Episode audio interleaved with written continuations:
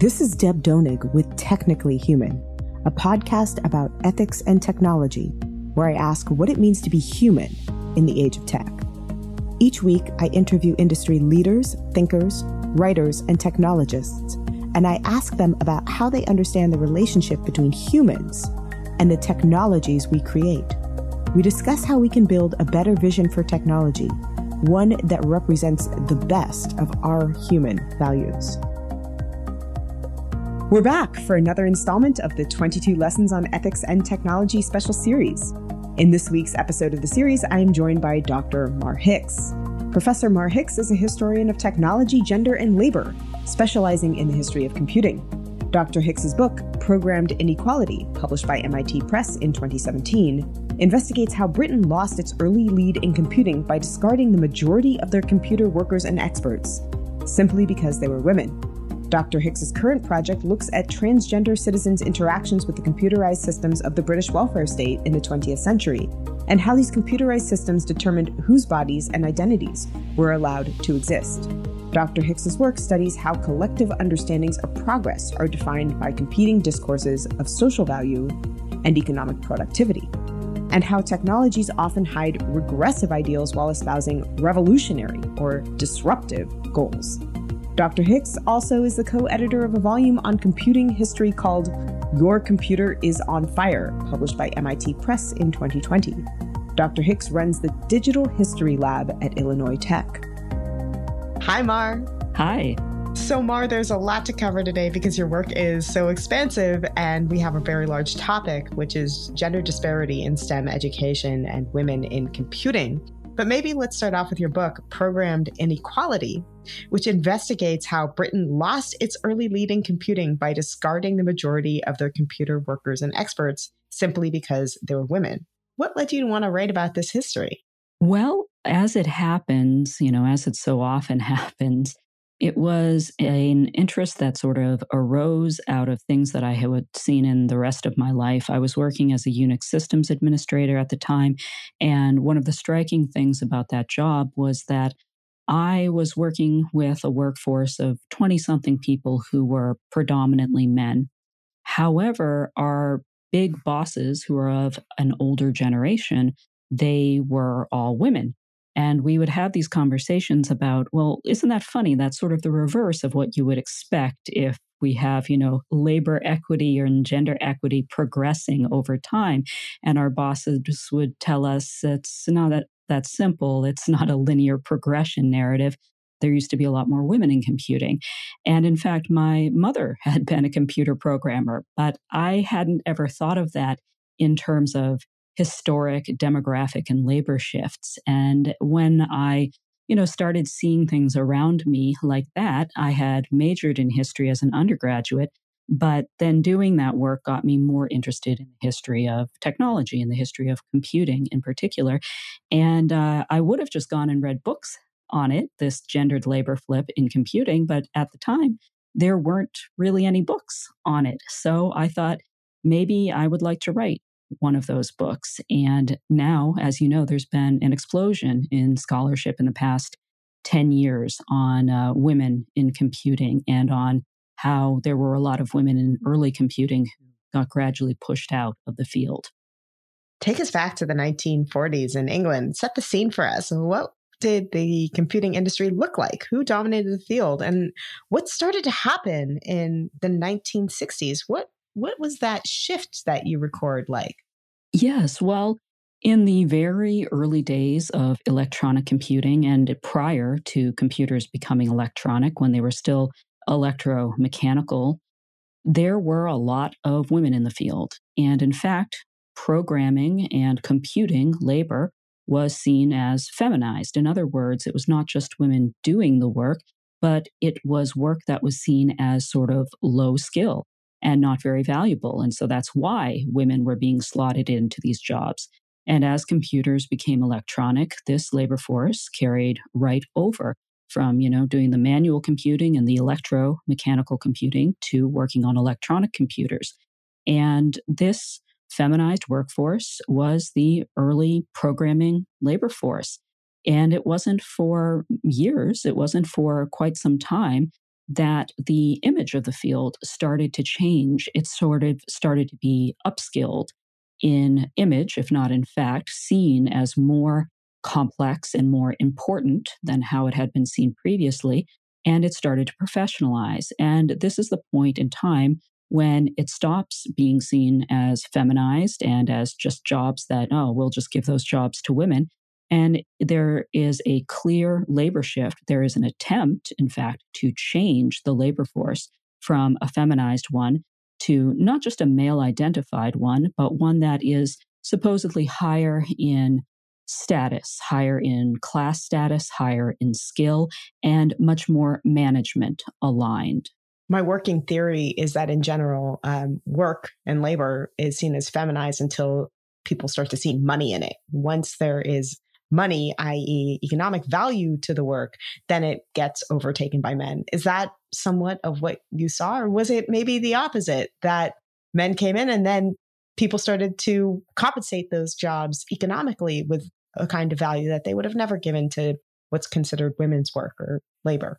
Yeah, I think that's a very astute observation. That so often the value ascribed to the work, both in terms of how well it's remunerated and just in terms of the status it's given, doesn't have to do with the work itself. It has to do with who is doing the work.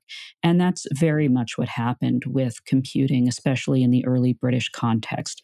It was seen as higher status and it was better paid depending on who was doing it. In fact, as I talk about in one of the early chapters of my book, early computing was seen as so feminized and so de skilled in a sense that there was this class of workers, women workers in the British government called the machine grades. And they were doing, you know, all of this computing. And um, they were a women's only class. What that meant was that they were paid according to particular pay scales that were lower than men's pay scales. And when equal pay for the civil service was brought in, the British government managed to not give the majority of women working in the civil service equal pay because they were concentrated in these feminized labor classes like the machine grades.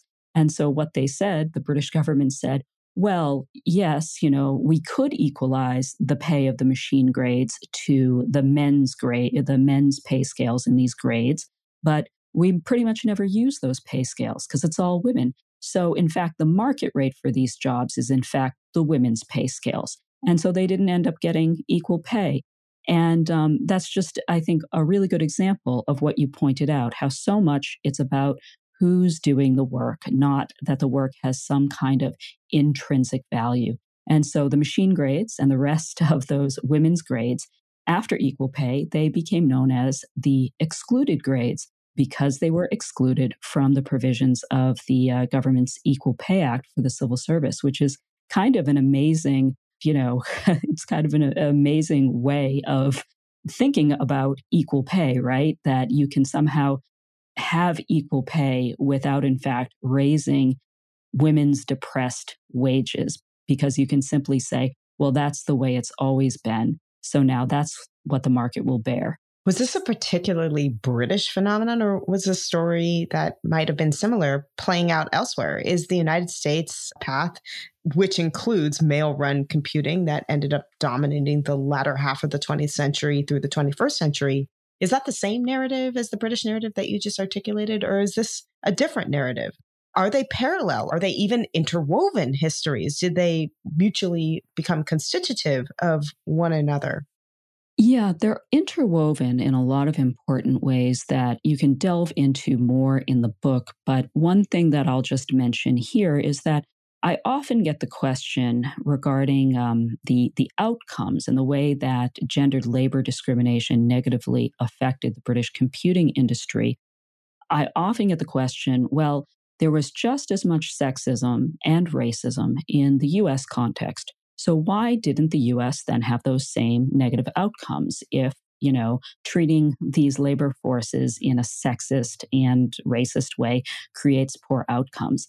And the answer for that is, is twofold. The first is that, well, there was a much, much, much bigger labor force in the United States due to the overwhelmingly larger population. And these were relatively small fields on both sides of the Atlantic at this point in time. Early computing wasn't a huge field. So when you have a much uh, larger labor force to draw from, there's much more slop in the system. And you can get away with a lot more discrimination for a lot longer without your chickens coming home to roost, so to speak. But then the other part of that answer is that in fact, if you, you know, read Margot Shetterly's brilliant book, Hidden Figures, you'll see that the US was being affected by the way that it was discriminating against workers. The reason that so many of the hidden figures were impelled into the NASA workforce at the time that they were was because we were fighting a technological proxy war, the space race, and we were losing. We were losing all the early stages of the space race to the Russians. And so these Black women who otherwise would have been, you know, they were not allowed to fulfill their full potential, even in the jobs that they got, but they would have been able to do far less given the racism and the sexism at the time in the United States had it not been for this desperate need for labor and very skilled, talented labor on NASA's part. And that's why, for instance, the folks, the Black women that Margot Shetterly talks about, they're so instrumental and they're so important to the space race in the US. So I'm curious, as a historian, I imagine that a lot of the work that you do is thinking about articulating the history with an eye toward also thinking about the utility and the application of that history for the present.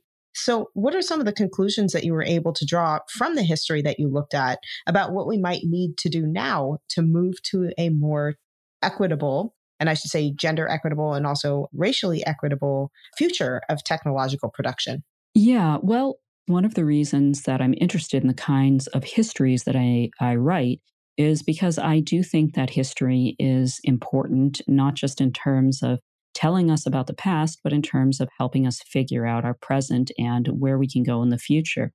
And that's why I think that, you know, failure stories, depressing though they may be, are really important.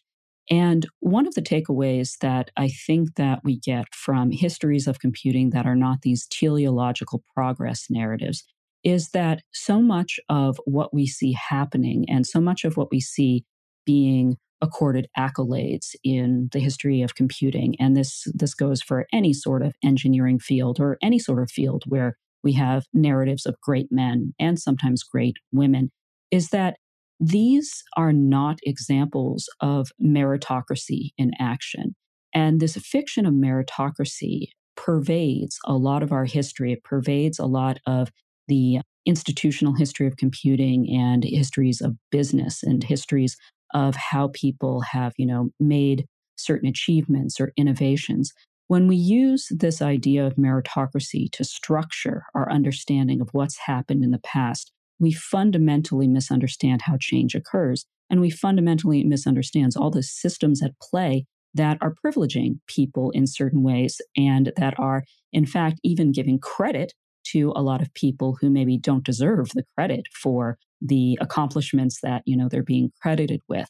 And once we start to unpack that and also get more comfortable with failure narratives and learning from failure narratives not just focusing on success stories i think we can start to if not come up with specific conclusions about you know things we have to fix and i think we can come up with some specific conclusions but we can more generally start to learn how systems work how to interrogate these systems and then figure out, okay, what are the specific things that we need to fix? And just to give you one example, I think one of the specific things we see, for instance, in the United States and the UK that we really badly need to fix is the question of ethics in computing and particularly in computing professions where people are building infrastructures that are going to really affect society, you know, just really affect broad swaths of not just the people in that country, but around the globe.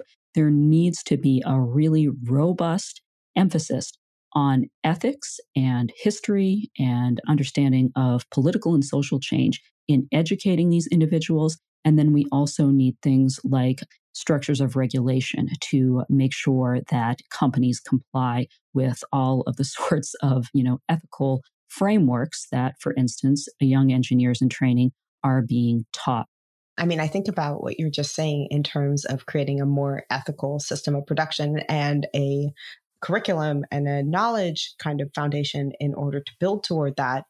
I wonder if you could define and, and talk a little bit more about a term that you use, which is the term teleological progress narrative, because I think that that's one of the more, I think, insidious forms of narrative that actually works against a kind of ethic of technological production.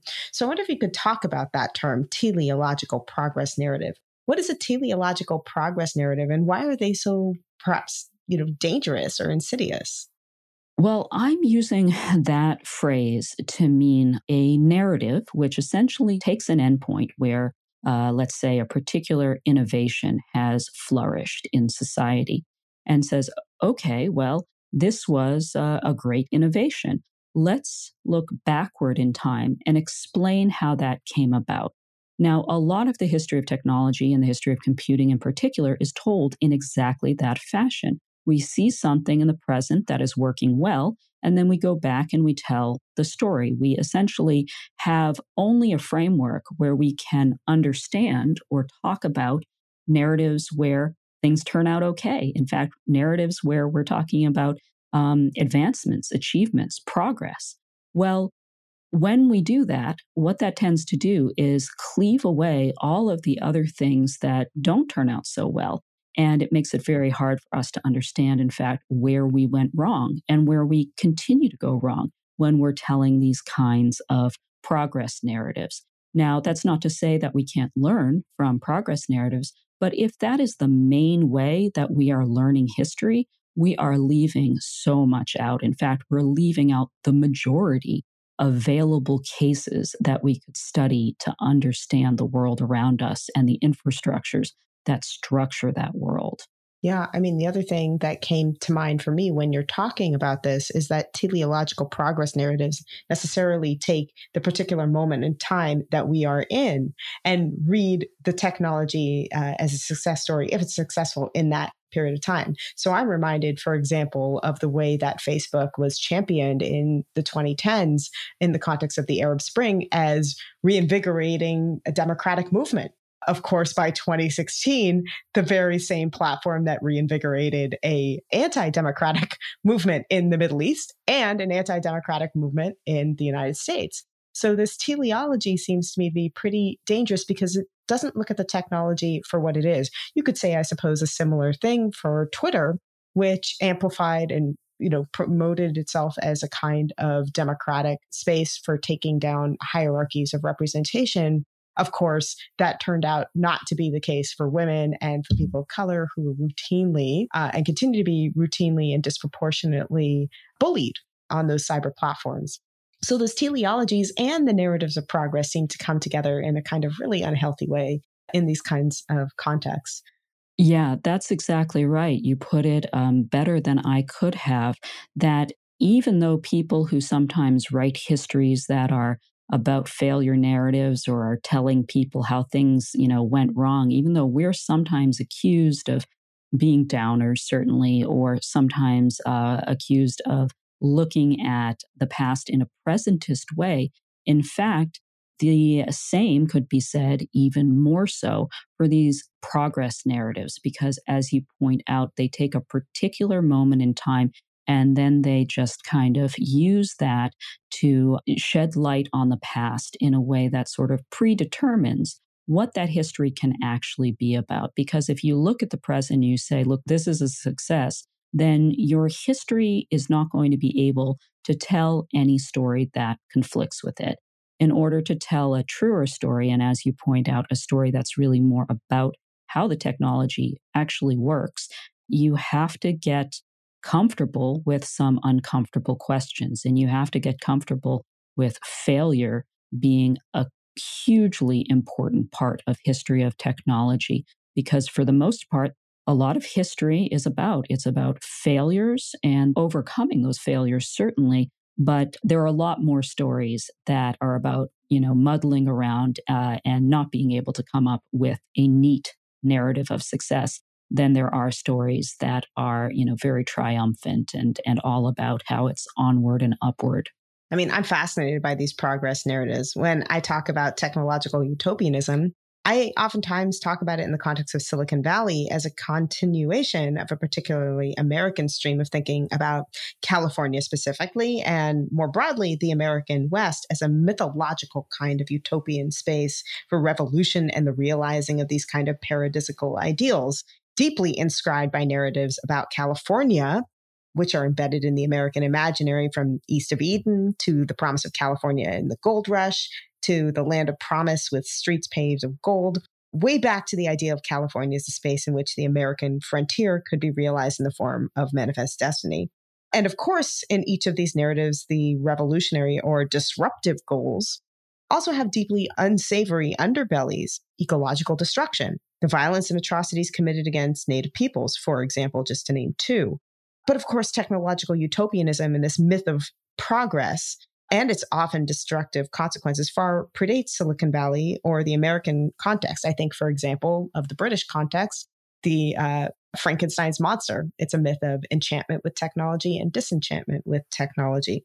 What other histories beyond the American context, or what other key cases should we think about when we think about the failed promise or the regressive underbelly of technological utopianism? What about the British case specifically? There are an awful lot of stories, you know, not only, as you point out, in the US and the British context, but also globally, that are really important for our understanding of technological change. And I would like to, you know, use the term technological change more than technological progress because that's as we're, you know, starting to get to a much more honest way of talking about what's going on and one of the things that I would like to just point out at this juncture is that when we're talking about technology, so much of what we're talking about is power and domination. And when we insert that more clearly into our narratives of high tech, then we can understand how even when things turn out to maybe have a happy ending or they turn out to do things that seem progressive, there's almost always a, a losing party. There's almost always a group of people who are being subject to the will of the people who are in charge of deploying that technology. So, you know, just to give an example from the British context, when earlier on in the uh, computing era, when the British are doing pretty well, let's take it back really uh, to the beginning of electronic computing the earliest electronic computers that were used to, you know, do something in the real world, they were used for code breaking and they were used essentially as weapons of war. They were instruments of defense, but also instruments of warfaring. They were the earliest instance of cyber warfare, essentially. And these code breaking computers at Bletchley Park, while you can say, oh, look at all the lives they saved and how they you know, helped turn World War II in favor of the Allies, well, that's also completely tied up in a narrative about, you know, power and warfare and domination. And of course, after World War II, the British see computing as so important as an industry, so important to their national project, because they have lost or are in the process of losing their empire, their imperial territories that they have gone around the world, you know, dominating and injuring other countries and people in order to extract goods and resources. And as their, you know, brutal imperial end starts to come to an end and more and more countries assert their independence, one of the things that the British think they can do is to use computers as a lever to have sort of an empire 2.0. So they see, for instance, mainframe computers, which grew out of warfare and the aims and goals of the state in a very real way. They see these as potential tools for another type of political domination. So I think that, yeah, it's definitely always something that we have to keep in mind that technologies are not just about efficiency or convenience, they are fundamentally about concentrating power in the hands of the people who are going to be deploying those technologies. Something else that you talk about in your book, and I'll quote you here, is how, quote, the British case is a parable of how nations can modernize in ways that are not merely uneven, but that actively reconstitute categories of social inequality. Is that what you're talking about in the case that you just gave? Are there other cases in the context of British society that you think are important to mention or to include in that way of thinking about tech? Yeah, I think this, uh, what might be called um, neo imperial strain in the history of computing, is definitely one way we can see categories of inequality becoming reconstituted in a new technological regime. But when I wrote that in the book, what I was talking about in particular in that instance was the way that the British government, British industry, even British society as a whole felt that these machines were going to make things better in a lot of senses. But there were always critics who were saying, no, this is potentially going to lead to, for instance, loss of jobs. This is going to lead to, you know, maybe a more inhumane system of bureaucracy. And then another thing that it led to was a revivification of certain kinds of labor discrimination according to gender and class that was completely counterproductive to the ends and goals of the computing industry in the British state. But it happened anyway because the focus was on maintaining certain hierarchies of power and certain ways of doing things that were considered to be the right way of doing things. And by that, I mean that certain people were supposed to be in charge and making the decisions, and that that wasn't supposed to change because to change that would have been seen as chaos and decline. I'm reminded of something else you say, which is that oftentimes tech ends up reconstituting not only categories of inequality, but also hiding regressive ideals, oftentimes masked as very progressive ideals. I'll give you an example of something that came to mind for me when I read that, which is the ongoing conversation right now around NFTs. NFT non fungible tokens in the eyes of the kind of utopian vision of that allows individual creators to retain ownership over their creation or empowers individual creators in an era where many of the creative activities are run by big conglomerates. Of course, I think about NFTs and I say, you know, that was the kind of idealism around Web 2.0. It sounds almost identical in Web 3.0 around NFTs. And in fact, it's actually not a utopian ideal, it's a fairly regressive ideal about reducing art to property. Reducing property to its market value and not returning the appreciation for the artistic product itself as a form of value in and of itself. So, in actuality, I think this kind of like utopian ideal around NFTs is actually deeply regressive and deeply conservative in that sense. What kind of cases were you thinking about when you wrote that tech thinking can actually use this kind of language to hide regressive ideals? Well, one of the things that you see again and again in the history of technology. And I'm I'm thinking about your example of NFTs is the way that again and again we have tech bubbles, right? So there was the first internet bubble, which a lot of people became incredibly wealthy off of. And then, of course, the bubble bursts. And there was, you know, the housing bubble, which burst in 2008, causing you know, global economic destruction. And one of the things that I think we're seeing with uh, with so many iterations of the uh, the techno utopian dream or you know the next new thing, and we're seeing it with NFTs for sure, is that if people can manipulate uh, markets and use a technological advance to try to make short term profits for the few who are able to, you know, get in and, and make those profits, then they will do that. And they will do that at the expense of uh, everyone else. They will do it at the destruction of uh, communal resources, the destruction of the environment, the destruction of labor laws in the case of, you know, the gig economy, for instance. And that's something that we see going back through history for a very long time. I wanted to touch on that term you used just now, which is uh, techno utopianism. It's something that you talk about in your book, The Computer is on Fire. What is techno utopianism? How does techno utopianism perceive the relationship of technology and people? Do they work in symbiosis with one another or are they in tension with one another? I think that they're definitely in tension, and I'll explain why. So, the book that you referred to, Your Computer is on Fire, which I wrote and collected the essays in it with my uh, three co authors, it's all about the ways that things go wrong, sometimes unintentionally, and then sometimes we can see how the designs of these systems from the start were really problematic. And I'm thinking of one of the co editors of that book, uh, Kavita Philip, who also has an essay in the book called The Internet Will Be Decolonized. She has this great line, and I'm, I'm thinking about it because I was recently using it in, um, in a talk.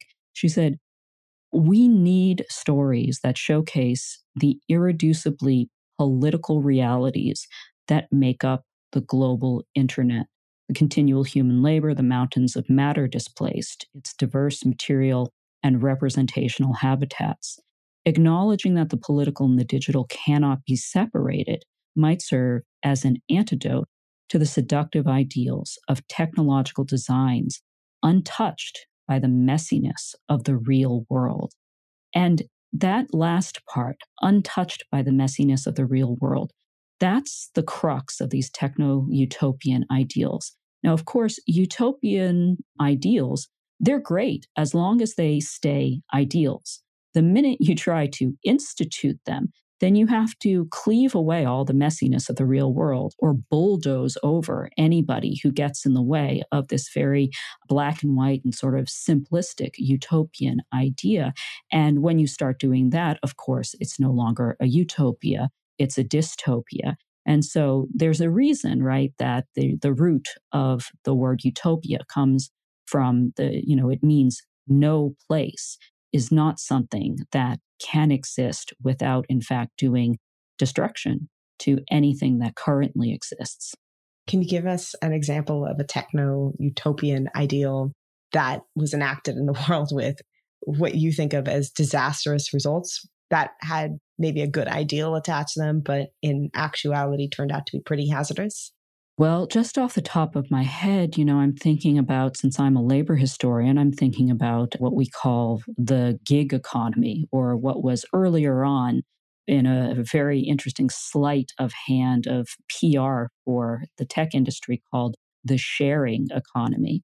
And the idea behind this was that there would be apps that reduced the friction between consumers and people who could provide services for those consumers so that people could, you know, get those services at a lower cost and much more easily. So take ride sharing apps, for instance.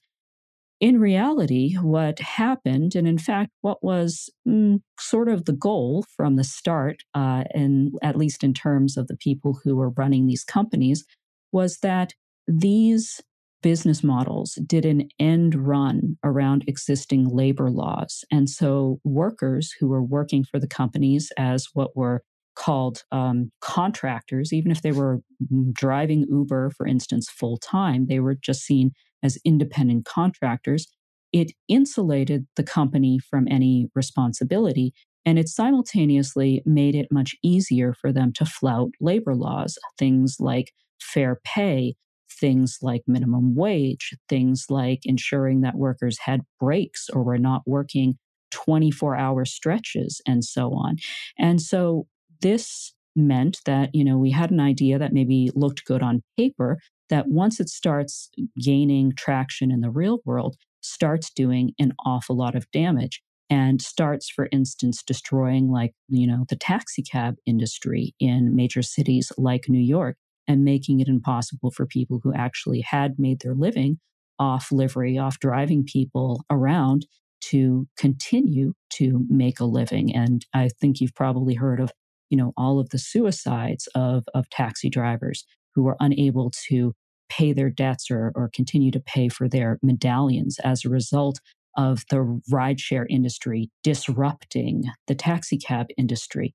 And when we look at that and we look at the outcomes for not just the riders, but specifically the drivers. And we look at how negative, you know, we're seeing how negative those outcomes are at this. And we're seeing the larger negative outcomes of disruption that the industry caused. You know, I think we see a pretty clear example of the, well, here's a good idea that, you know, seems kind of um, utopian. Let's see if we can implement it oh, we can't really implement it without really doing a lot of stuff that doesn't really work with existing systems. Oh, we'll do it anyway. And then, you know, within a few years, you have a lot of negative consequences that were either intentional or unintentional. I'm thinking now of Dan Lyons' brilliant and aptly titled book, How Silicon Valley Ruined Work for the Rest of Us. And it makes me think that this is something that started off in Silicon Valley. It's something uh, that started off in tech culture. But of course, the taxi industry is not tech culture. It is something that is disrupted by technological culture with the impact reverberating far beyond that. I mean, we are both in academia. And the gig economy is alive and very well in academia, with tenure track jobs increasingly being taken over by members of the gig economy uh, adjuncts. It's a extraordinarily grotesque situation in academia that I think is not unlike the situation in taxi industry where people have paid oftentimes a great expense to be able to become a academic worker as the taxi cab workers have also invested very greatly and then are increasingly discovering that they are marginalized within that community and unable to find stable employment. Now, this is a particular problem, I think, when technological cultures or some of the utopianism in technological culture and some of the ability for technological culture to move fast and break things, disrupt with an extraordinary amount of speed, meets a deeply capitalistic culture rewards people for wanting to work all the time, also premised on a context in the United States where essentially labor ought to be considered in the context of United States history. Many think free, right? The premise of this country is that labor should be free or as close to free as possible. And so what you wind up with is a context where you've moved fast and broken things. Again, a premise of Silicon Valley utopianism built into an idea of capitalism that pays workers as close to as little as possible with the expectation that if you're really doing what you love, then you want to work as much as possible, something that both academia and the gig economy deeply exploits. So we're in this kind of deeply exploitative situation. And I guess I wanted to ask you how much of this is Silicon Valley utopianism and disruption, and how much of this is just basic structures of Western capitalism? I think you hit the nail on the head. So much of Silicon Valley and, you know, the uniquely American success story of Silicon Valley, it's just the American dream warmed over. And the American dream, as he points out, while it worked out for specific groups of people at a specific set of historical moments in US history, it was always a very deeply problematic, a very deeply racist, a very deeply gendered and sexist idea or ideal. And so much of it was predicated on hard work, but hard work within a capitalist system that was fundamentally stacked against particular groups of people. And more and more, we see it's fundamentally stacked against workers in general at this point in time, as we've reached a moment where, for instance, there are not strong labor unions and there are not strong labor protections that are being enforced in a lot of industries. So, yeah, I think it's totally fair to say, well, we can't blame technology for all our ills. Quite right. But as I think you also implied, one of the things that we're seeing here is this perfect storm almost of American style extractive capitalism with American style extractive technology. They're working hand in glove, and it's really accelerating a lot of the negative patterns and trends, and it's heightening a lot of the power differences and exacerbating a lot of the discrimination that was already present. And that I would say over the course of the 20th century, we were at least politically trying to work to undo to a certain extent, or I should say more exactly, that certain oppressed groups in American society were working very hard and to an extent having success undoing some of the longstanding discrimination in the United States. I wanted to ask you specifically about the context of sexism in that long-standing history of discrimination and in that perfect storm. Because in the book, Your Computer is on Fire, you talk about the fact that sexism is not as a not a bug in the system, but actually a feature of that system. What do you mean by that? What I mean when I title my chapter in uh, Your Computer is on Fire, Sexism is a Feature, Not a Bug, is that sexism is not working within the systems I describe in a way that it's not supposed to. In other words, it's actually an integral part of the labor systems or the, the labor that is being provided for these systems of computing. And so it's not a bug. It's not just something that once people recognize it as, oh, that's discriminatory. Okay, that's a bug. We'll, we'll fix it. No, it's actually an important part of how the system works.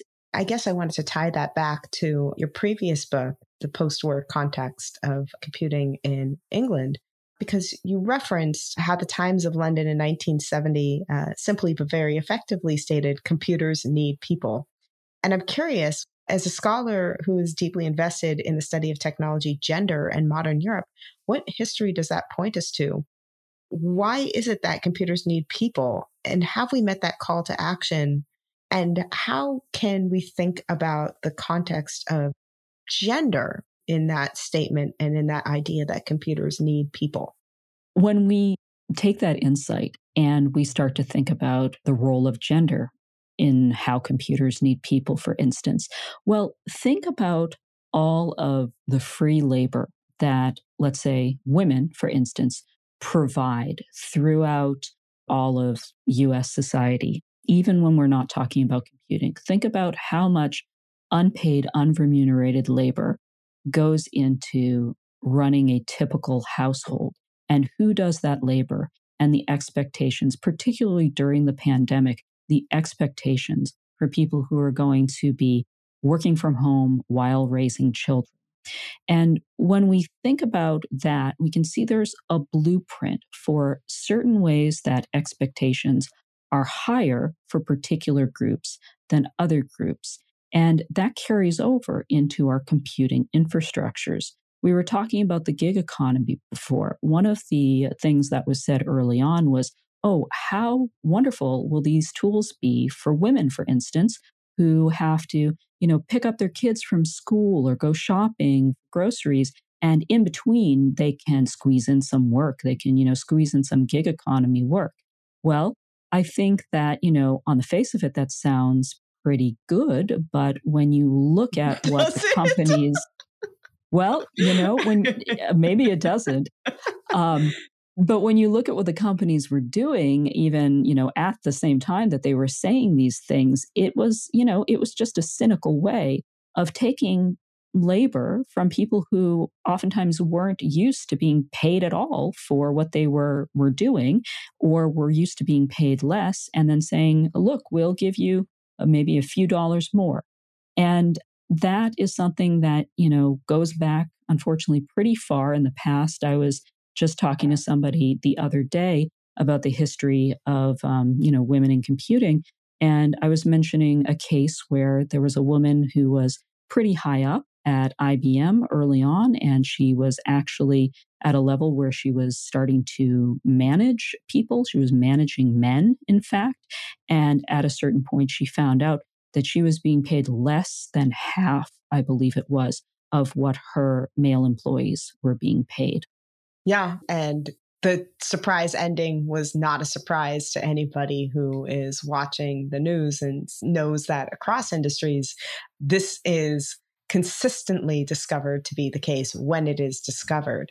But, you know, what made me laugh in your comment that people were very, uh, I think, uh, utopian about the idea that people could fit in, women in particular, could fit in an extra call uh, in the middle of their childcare duties, is this idea that we can seamlessly and endlessly give out labor, that there is an no end or no bottom to the depth of labor that we can give. And that if we somehow are given extra time by a computer convenience, then it somehow frees up extra labor to be able to do something else. I mean, this will probably be something that I cut. And if I don't cut it, then I'll give an extra pause so that it can be something that that uh, can be soundbited in, you know. But our university is currently switching to a semester system, and right now we teach a three three three load on quarters. The geniuses in our administration have said, well. Why not now with the semester give a 4 4 load uh, for teaching because that's one less class. And I have to remind them that my time is not endlessly elastic, that the amount of labor I'm capable of doing is not tied to how many projects I have to accomplish overall, but how much time I have per week to devote to things. And that uh, of four, four, even if it's one less class, it does not reduce the amount of students that I have at one particular time or the, the amount of emails that I get at one particular time, the amount of assignments that I have to get increases them.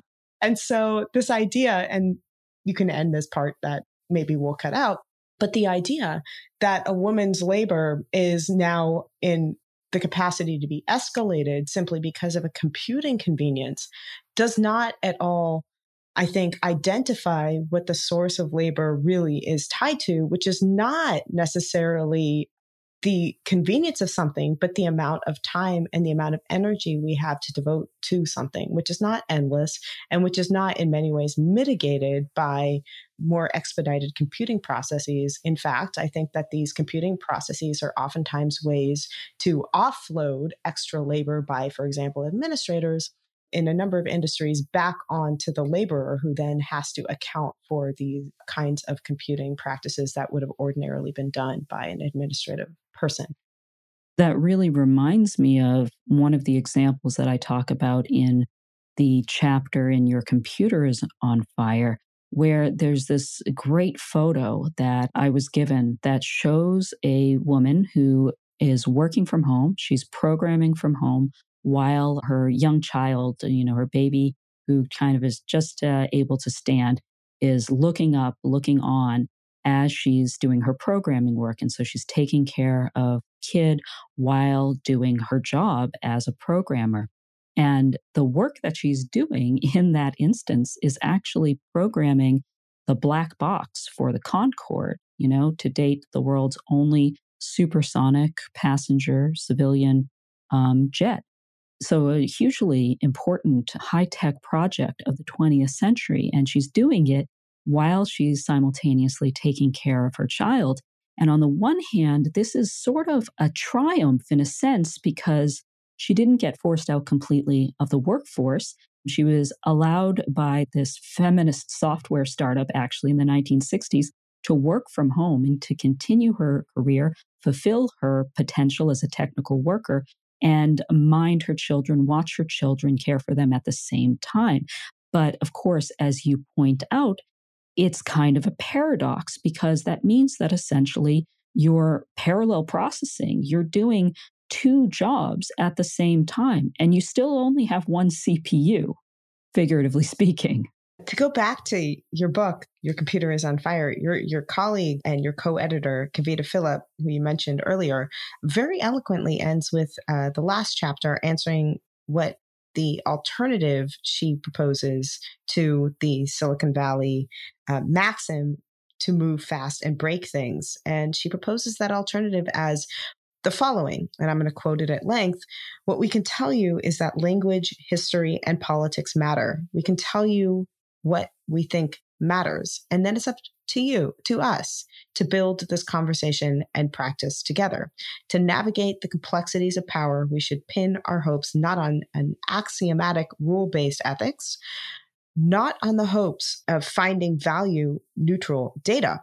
We should look instead to the conversations we need to make among technologists, political theorists, activists, and academics. And so this revolution comes in conversation and exchange. How do you think about the practicalities of that conversation being played out in exchange? What needs to happen in order for us to build that kind of conversation, in order to create this kind of more complex understanding, more robust understanding of what it is that we do when we innovate? Well, I think what's required there is a highly educated democratic society and a society that, uh, you know, really is democratic, in which people do have equal access to the ballot at minimum. And then from there, have equal access to the things that they would need to, for instance, go after life, liberty, and the pursuit of happiness. You know, I like the way you said, uh, in paraphrasing uh, Kavita Philip, Dr. Philip, that we have to focus really more on what matters, not just what's profitable, not just what's easiest, not just what's most convenient. We have to focus on what is good. We have to focus on what is fair and just. And, you know, if we saw, let's just say, a person going through life only doing what was easiest, what was most doable at the time, what allowed them to get the most short term gain, even if it caused problems down the line or problems for those around them, we would say, well, that person's really, you know, not a good person. They're really problematic. We would stay away from that person. Yet, as you point out, our particular style of capitalism in the US means that when an entire industry does that, it's actually seen as really um, terrific and it um, produces a lot of profit for people who then want to see it produce even more and they want to support and invest that industry even though what it's doing might not be the stuff that really is the stuff we want to see happen in the world. It might be causing a lot of harm to systems that are external to it or to the systems that it has to interact with and the people who are part of all of those systems. You stated before that if you were to give a catchphrase to describe the kind of moment we're in right now, it would be a moment of resistance and maybe even a computing revolution. How so? Well, I guess that's my attempt to maybe be a little bit optimistic to say that, well, we can make change. We are not just rolling through time as, um, you know, kind of people who are being washed through history and we don't have any agency we do have agency. And one of the things that we've been seeing with all of the labor unrest during the pandemic in particular is that once people take back their power and they assert their rights, that we can get things done. One of the things that is, you know, I don't want to say a silver lining to the current moment we're in where we see so much going wrong with um, high tech in particular but maybe at least could be perhaps molded into something useful is that so many people are now becoming aware of the ways that these large technological systems were externalizing a lot of costs onto a lot of other groups and they were making problems they were creating new problems just as they were solving old problems. And once you have a level of awareness in public discourse, there are these problems and an agreement that these things are bad and we should try to solve them. That's one of the first steps to starting to fix these really, really difficult problems. It's just the first step. We've got a long way to go. We'll need more for instance, labor organization will need more pushes to, you know, democratically control some of these out of control industries through regulation and other means. It's heartening to me, though, that we're seeing some of that. We are seeing labor pushback. We are seeing on a state level in several states, for instance, that surveillance technologies have been banned, that certain types of facial recognition technologies have been banned. Those are steps in a direction that leads me to believe we might be on a, a path towards positive change.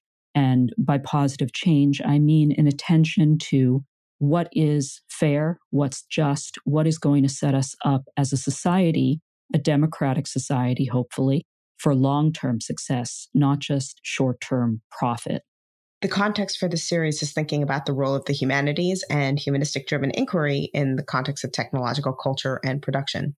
What value do you see that the humanities as a set of disciplines and humanistic values as a tradition playing, or what role can they play in cultivating a better understanding of and thinking about what we do when we envision, design, and create technologies? Well, I think that, you know, we talk about technologies a lot of times as being infrastructural. You know, we have very basic types of, um, you know, physical technologies that form our infrastructures, bridges, roadways. We have somewhat more high tech forms of um, infrastructure, like our um, communications infrastructures, like what we're using to talk today. And so we're very used to thinking about technologies and all of the products of STEM fields as useful and as foundational to our society. And they are, they definitely are. But they're only useful and foundational within the context of a functioning society that has people who want to live in it. And that context is created by all of the fields that come from outside the STEM disciplines. Things like history, things like literature, art, languages. All of these are also infrastructures. They're infrastructures, maybe not of the physical world, but of our social and cultural world. And critically, they're important infrastructure for our political systems. And once that infrastructure is no longer tended to, we see what happens. Our political systems start to collapse. And once our political systems start to collapse, everything else does as well. The story of the pandemic is first and foremost a story of political collapse that led to essentially a social collapse and a really, really deadly pandemic that, you know, would not have happened in the way that it has happened if it were not for the fact that in the United States in particular, there was a complete inattention and a lack of care for democratic institutions and for what our institutions of government were supposed to be doing and supposed to be protecting us from. Last question. This series, of which this episode is a part, is titled 22 Lessons on Ethical Technology for the 21st Century. What one core lesson would you want to advocate for as a lesson on ethics and technology that you would want listeners to take forward as we move deeper into the 21st century? One core lesson would be that although we are all little cogs in much larger systems, that doesn't mean that we don't have power, and it doesn't mean that our beliefs and our own ethical codes somehow don't matter or that we should give them up in service of the system that we're enmeshed in. If that system is telling us to do something that we don't think is right. If nothing else, even if you're just one individual, you can still always be a spanner in the works, or in, in American, a monkey wrench in, in the system. If all you can do is just even slow down that disaster train slightly, then do it. And, and that means something. That might mean that, you know, a few less people get hurt or killed or the you know the level of destruction is is slightly lower now, if you can go beyond that and you can get together with your coworkers, your community, with your peers in multiple senses, and you can start to build power as a group, that's even better. That's even more important. But I think one of the most important lessons for for me as a person and that I try to convey to my students is that History doesn't happen to you. You are still a part of it. You have agency. And there is a fine line between understanding that you're part of systems that came before you and that will continue long after you're dead and becoming completely fatalistic, apathetic. Maybe the core lesson I'd like to convey is that not only do your ethics matter, but they do have power if you try to enact them. Thank you very much, Mar. Thank you for having me. The 22 Lessons in Ethical Technology series is co sponsored by the National Science Foundation and the Cal Poly Strategic Research Initiative Grant Award. The show is written, hosted, and produced by me, Deb Donig, with production support from Matthew Harsh and Lee St. John. Thanks to Jake Garner and Emma Zimbro for production coordination. Our head of research for this series is Sakina Nuruddin. Our editor is Carrie Caulfield Eric. To learn more about the 22 Lessons on Ethical Technology series, visit www.etcalpoly.org. And don't forget to subscribe to the show to make sure you don't miss an episode. You can find us on your favorite podcast app Apple Podcasts, Google Podcasts, Spotify, or wherever you get your podcasts.